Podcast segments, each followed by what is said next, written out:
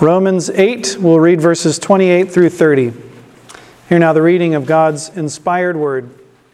And we know that all things work together for good to them that love God, to them who are the called according to his purpose. For whom he did foreknow, he also did predestinate to be conformed to the image of his Son, that he might be the firstborn among many brethren. Moreover, whom he did predestinate, them he also called. And whom he called, them he also justified. And whom he justified, them he also glorified. Let's pray. Our Father in heaven, we thank you for these great and precious promises, for the glorious truth of your salvation. We thank you that you work all things together for good, that you have had a purpose from all eternity in Christ Jesus and you execute that purpose in time and on to all eternity. So have mercy upon us, guide and direct us as we consider the words of God, that we may grow with respect to salvation. We ask in Jesus' name. Amen. Please be seated.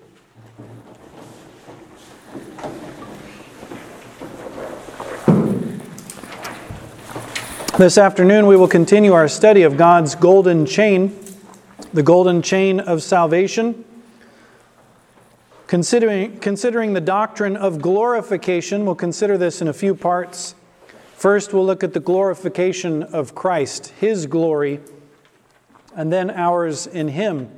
This is part of the conforming to the image of God's Son mentioned in verse 29.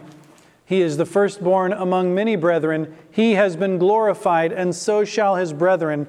But first, we'll consider the glory of Christ. Notice there in verse 30, he says, And whom he justified, them he also glorified. This word and is a connective term. It's linking up the links of the chain and saying this goes with what went before. On top of these other glorious works of God, foreknowledge, predestination, calling, justification, here is this other. There's one more link he wants to give us. And whom he justified. The word whom is a relative pronoun. It is masculine and it is plural. It refers to persons. Whom he did predestinate, these persons he predestinated, them he also called, these particular persons. And whom he called, these particular persons, he also justified. And whom he justified them, he also glorified. So here, this word whom is pointing us back to something else in context specific persons who have been the objects of these various actions of God. God justified them, he says. And this word means to resume a discussion of a person the very ones, or these very ones, previously mentioned in context, these very ones whom he justified, he also glorified. All things work together for their good to them that love God, we saw in verse 28. Those who are called according to his purpose, for these are the ones foreknown, predestinated, called, justified, and here he also glorified, he says. Now, we've seen this just as a reminder, I'll mention it again. Who is the He who glorified them? Well, it is the Father. We saw that in verse 29. The Father of our Lord Jesus Christ. Whom He did foreknow, He also did predestinate to be conformed to the image of His Son. This means that the Father is being spoken of here. The Father is the one who glorified those whom he chose in Christ and foreknew and predestinated, etc. John Murray comments on this passage. He says, All five elements, that is, foreknowledge, predestination, calling, justification, and glorification, all five elements are coextensive. The sustained use of also and the repetition of the terms foreordained, called, justified in the three relative clauses in verse 30 signalize the denotative equation. In other words, this equals this. A is B, B is C, C is D. Therefore, A is D. Whoever was predestinated is glorified, in other words. Whoever was foreknown is glorified. Whoever was called is glorified. Whoever is justified is glorified. It's all the same people. Heinrich Bullinger says, Thus indeed he speaks, that is, of glorification, he speaks in the preterite tense, that is, the past tense, something that's already been done. He speaks in the preterite tense because of the certainty of the future glory of eternal life and the resurrection, which, indeed, in view of what would otherwise be the severest pains of afflictions, he by this mode of speech mitigates and lightens such pains. Do we have severe afflictions? He's going to mention some when we get later in this chapter. Yes, we do. Christians have very severe afflictions that God has designed for them. Will any of them fight against our salvation? That's the point. No, they won't. And in order to make us have that confidence, he uses the past tense. You're as good as glorified, as good as gold. Have you been called effectually by his grace? Well, you were predestinated before the foundation of the world. You are as good as glorified at this moment that will serve to mitigate and lighten such pains of afflictions, though they would be very severe. Now, let us consider the glorification of our Savior Jesus Christ. Please open to John chapter 7. We are conformed to the image of God's Son. That's why we have been called. That's why we've been predestinated. That's why we've been foreknown. That's why we've been glorified. John chapter 7, page 1074 of your Pew Bibles. Please open to that passage if you would. We'll read verses 37 through 39. In the last day, that great day of the feast, Jesus stood and cried, saying, If any man thirst, let him come unto me and drink. He that believeth on me, as the scripture hath said, out of his belly shall flow rivers of living water.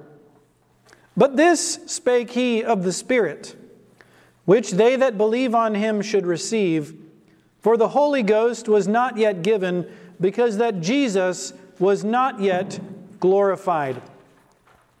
Now, notice there, Jesus was not yet glorified. What does that mean? Well, it's a reference specifically to the glory of the resurrection and the ascension of Christ.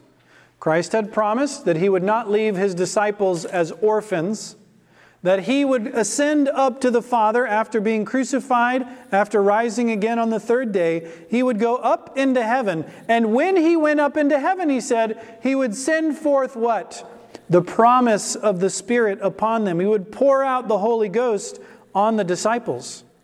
So his glorification is a reference, I believe, in this context, both to the resurrection and the ascension of Christ. He would rise from the dead, he would ascend up into heaven, and then he would send forth the Spirit of God. Please turn over to John chapter 12. John has much to say in his gospel concerning the glorification of our Savior.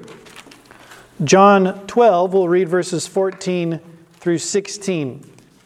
Concerning the glorification of Christ, verse 14. And Jesus, when he had found a young ass, sat thereon, as it is written Fear not, daughter of Zion, behold, thy king cometh sitting on an ass's colt. These things understood not his disciples, disciples at the first, but when Jesus was glorified, then remembered they that these things were written of him, and that they had done these things unto him. When is that? Well, it's the same time. When was Jesus glorified? After he went up into heaven, sent forth the Spirit, and then what did the Spirit do? He brought these things to their mind. whereas before they were blinded. What exactly is the significance of him sitting upon an ass and them going in and them shouting, Hosanna? What is this all about? They did not know. Later, the Spirit of God gave them insight into the scriptures, and they realized that's why they did that. God had prophesied concerning these events. Look down at verses 20 through 24.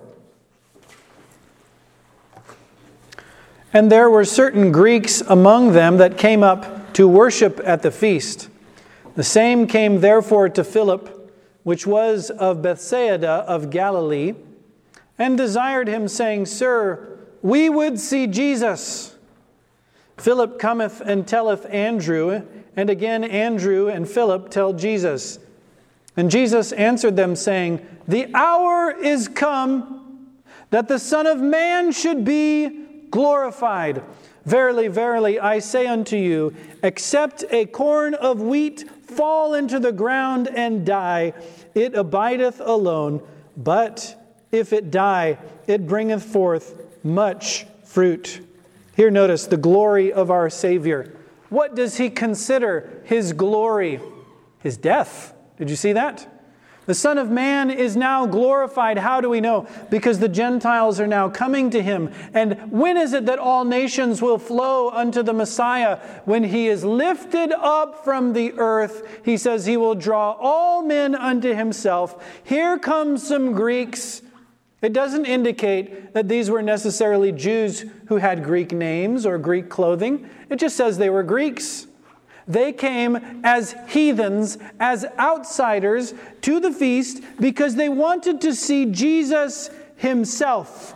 The message had spread far and wide. Now, he says, is the hour come that the Son of Man should be glorified. How? Because he's going to die and he's going to spring up like wheat, and with him the Gentiles will come. He will be glorified.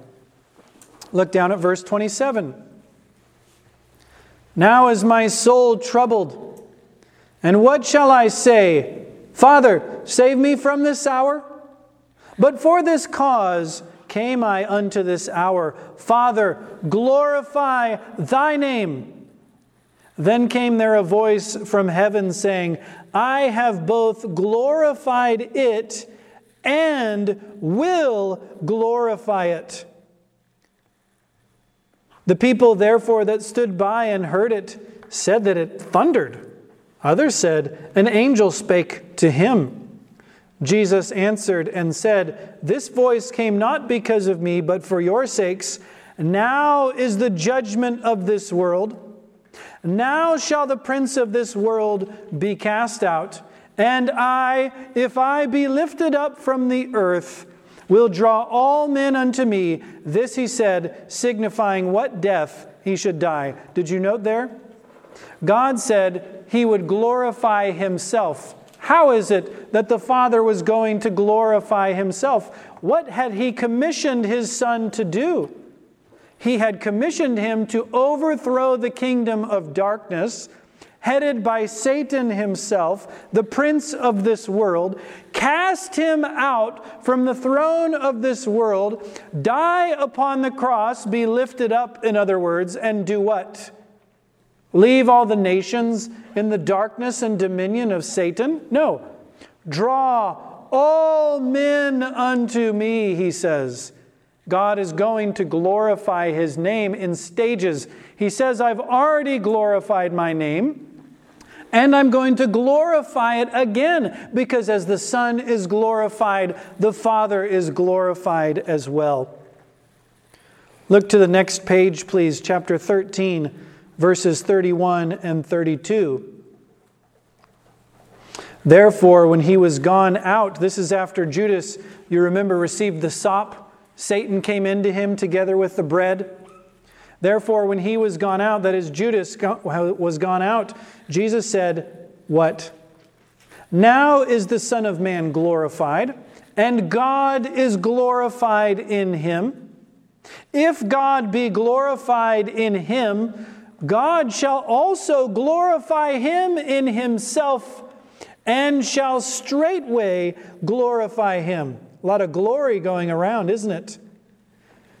The Son of Man would be betrayed into the hands of the Jews.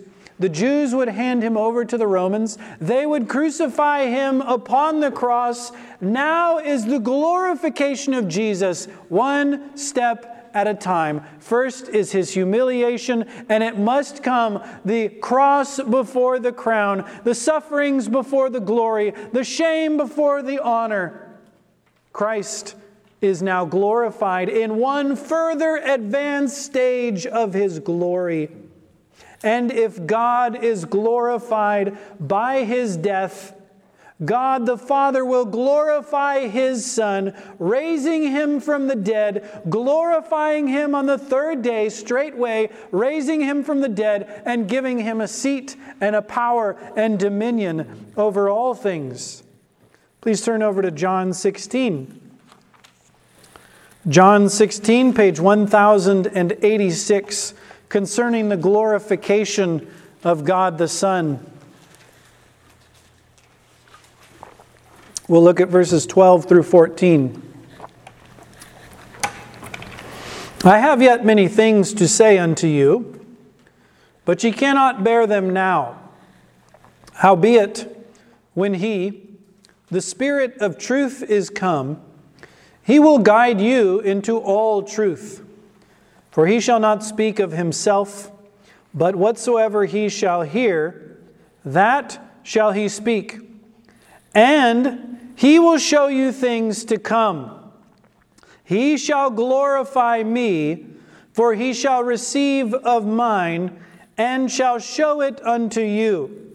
Notice here, another phase in the glory of Christ. Christ is glorified in suffering and drawing the nations to himself. Christ is glorified in ascending up into heaven. Christ is glorified in sending his Spirit upon his disciples to bring these things to their remembrance. And how is he glorified here? Again, to inspire the apostles to speak forth those words of Jesus Christ, taking those doctrines from Jesus, delivering them to the disciples, and the disciples giving them to us. This we call the New Testament. The Spirit glorifies the ascended and exalted Christ by taking his truth and giving it to the holy apostles. Look there at chapter 17, the next page over, concerning the glory of Jesus Christ. Verses 1 through 5. These words spake Jesus, and lifted up his eyes to heaven, and said, Father, the hour is come. Glorify thy Son, that thy Son also may glorify thee, as thou hast given him power over all flesh, that he should give eternal life to as many as thou hast given him. And this is life eternal, that they might know thee, the only true God, and Jesus Christ, whom thou hast sent. I have glorified thee on the earth. I have finished the work which thou gavest me to do. And now, O Father, glorify thou me with thine own self, with the glory which I had with thee before the world was. Note here the glory of our Savior Jesus Christ. Christ was glorified together with the Father when? Before the world was. This is the divine glory of the Godhead. Nothing created. No, in the beginning, God created the heavens and the earth. No thrones, no dominions, no powers, no things visible, no things invisible had been created. Before the world was, there was a divine glory of Jesus Christ. And notice how he's praying that the Father would glorify him even as he says he had glorified the Father upon the earth. So now, Father, glorify me, he prays. Here is a twofold glory. How did Jesus glorify the Father? Well, he humbled himself and he became obedient to the Father in all things, even to the commandment that said, Offer up yourself a sacrifice for the sins of my people. He said, Yes, Father, I will glorify you by loving you and doing what you have commanded. That's how we glorify God. And he, as a servant, glorified God. But he's not just a servant, is he? He can ask God to glorify him in the same way that that pre existent Son, when he was the Logos, the Son of God from all eternity, was glorified by the Father, together with him, he can pray, Give me that same glory because I'm coming. I'm going to ascend up into heaven. I'm going to give my life a ransom, and I'm going to come into your presence and receive that same glory again. This is his divine majesty, his divine glory. Please turn over to Ephesians chapter 4, page 1181. Ephesians chapter 4 concerning the glorification of our Savior Jesus. We'll look at verses 8 through 10.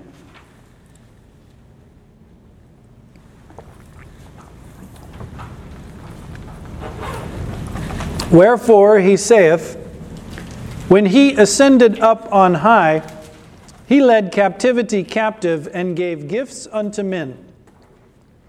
Now, that he ascended, what is it but that he also descended first into the lower parts of the earth? He that descended is, also, is the same also that ascended up far above all heavens, that he might fill all things. Notice the glorification of Christ. Above all the creatures, because the highest among the creatures are what? The heavens. If you go above and beyond that, you are exalted and ascended up above all things, filling all things by his divine glory.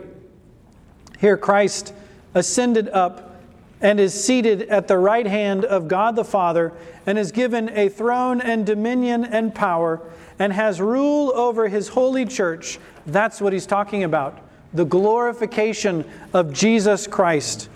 Please turn over to Second Thessalonians chapter 1 for yet another phase of the glory of our Savior.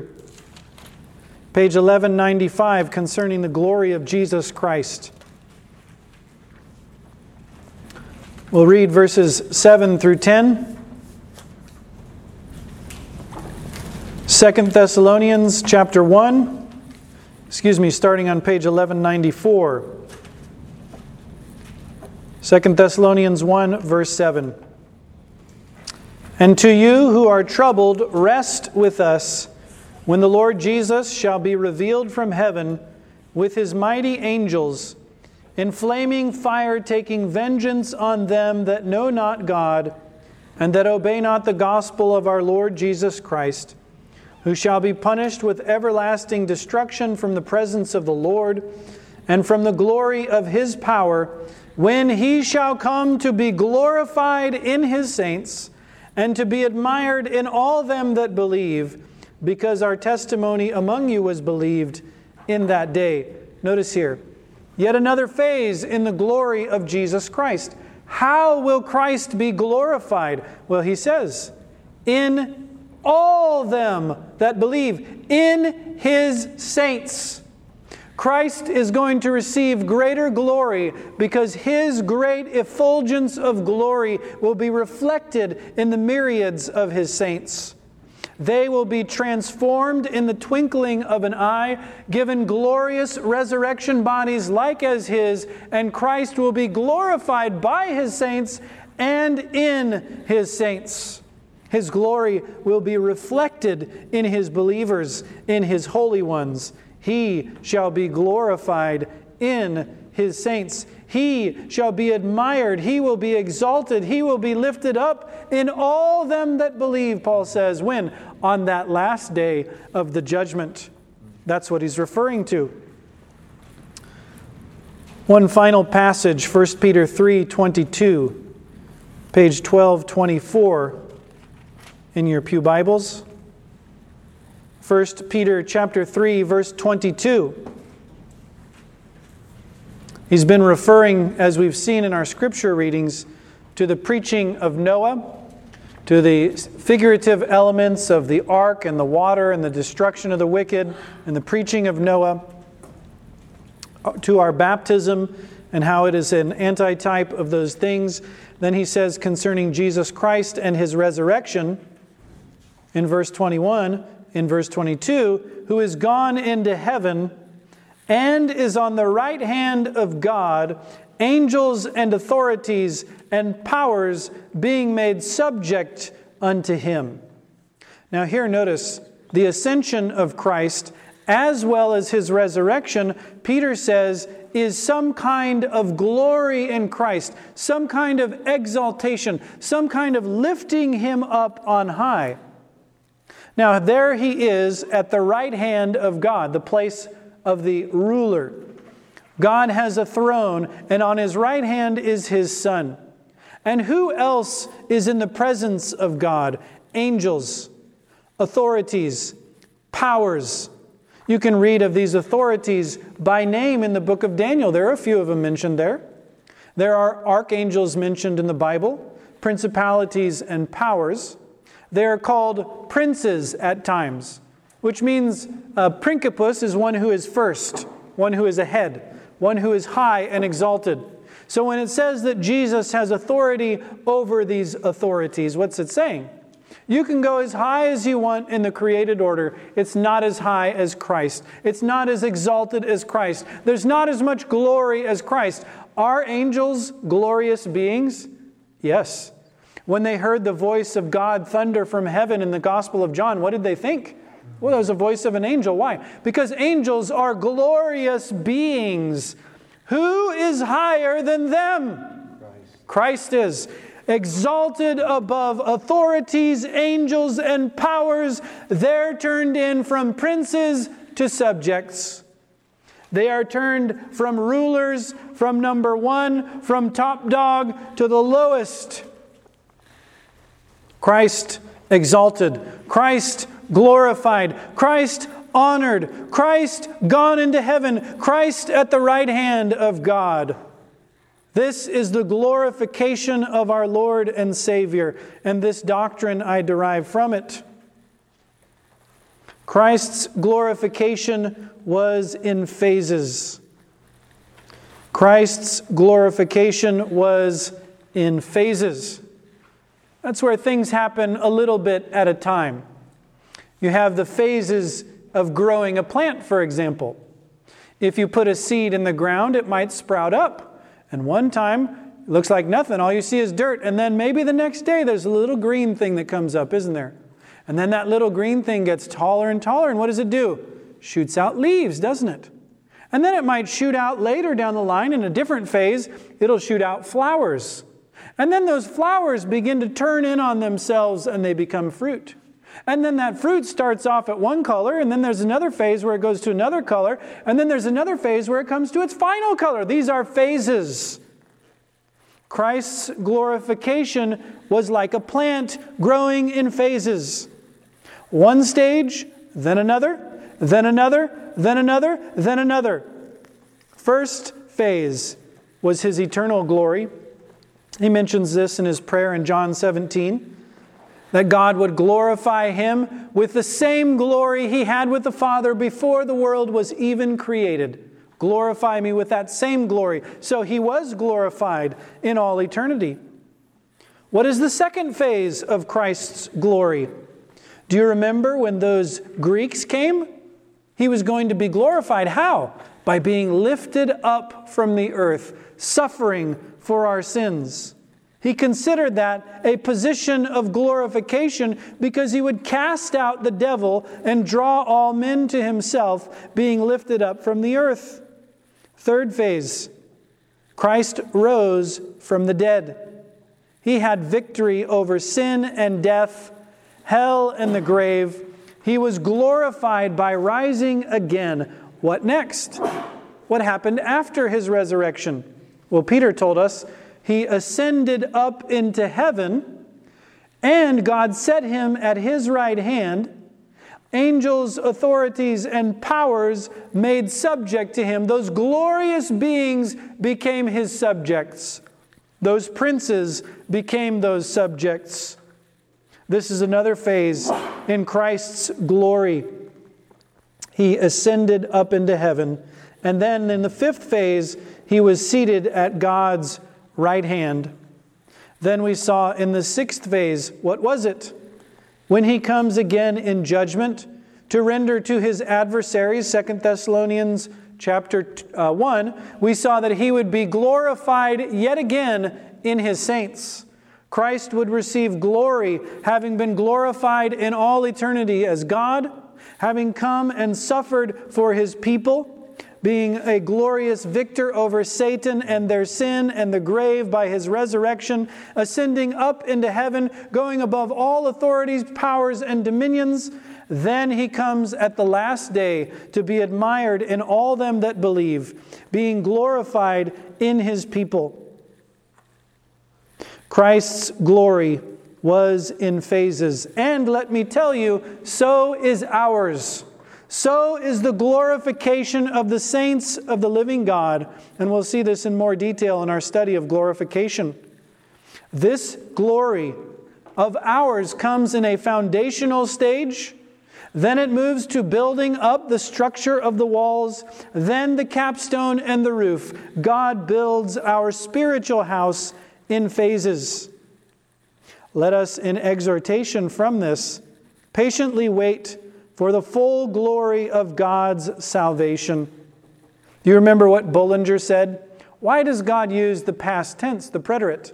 Well, it's to assure us that when we suffer, when we are put under trials and tribulations, what can we know for sure? I'm as good as glorified, it's as good as done, and that burden becomes light. That pain is mitigated God, by His mercy, shows us a taste of His glory to encourage us in His way. Let us then patiently wait for the full glory of God's salvation, even as Christ awaited the full glory of His kingdom. And even to this day, the capstone has not been set. He's still waiting for the final judgment of the living and the dead, that he might be glorified in his saints at the consummation of all things, when the last enemy is put to death, which is death itself. Then he will be exalted as head above all. Another doctrine Christ's glory is the basis for ours. That's why we're studying this. Paul's talking about the glorification of the elect. But we must see who is the foreknown one. Who is the one that God loved beforehand? Well, it was Christ. Who is the one predestinated by God? Well, it was Christ. Who is the one that the Father has called? Well, it was Christ. Who is it that was justified in the Spirit? Well, it was Christ. Who is it that was glorified and raised above all principalities and powers? It was Christ. Our glory is contingent on His glory. His glorification is the basis for ours. We partake in Christ and we partake of His glory. That's what it means to be God's people. Let us then glory in Christ. Let us glory in His person. Think about this. The Son of God was glorified by the Father in all eternity before He ever said, Let there be light. Before he ever created anything visible and invisible, Jesus was glorified as a divine person. Let us glorify him as a divine person. Jesus was glorified in his obedience to the Father, going to the cross and dying for us rising from the dead as a glorious victor over sin and hell and the grave. He was glorified in sitting at God's right hand, in ruling over all things for his church.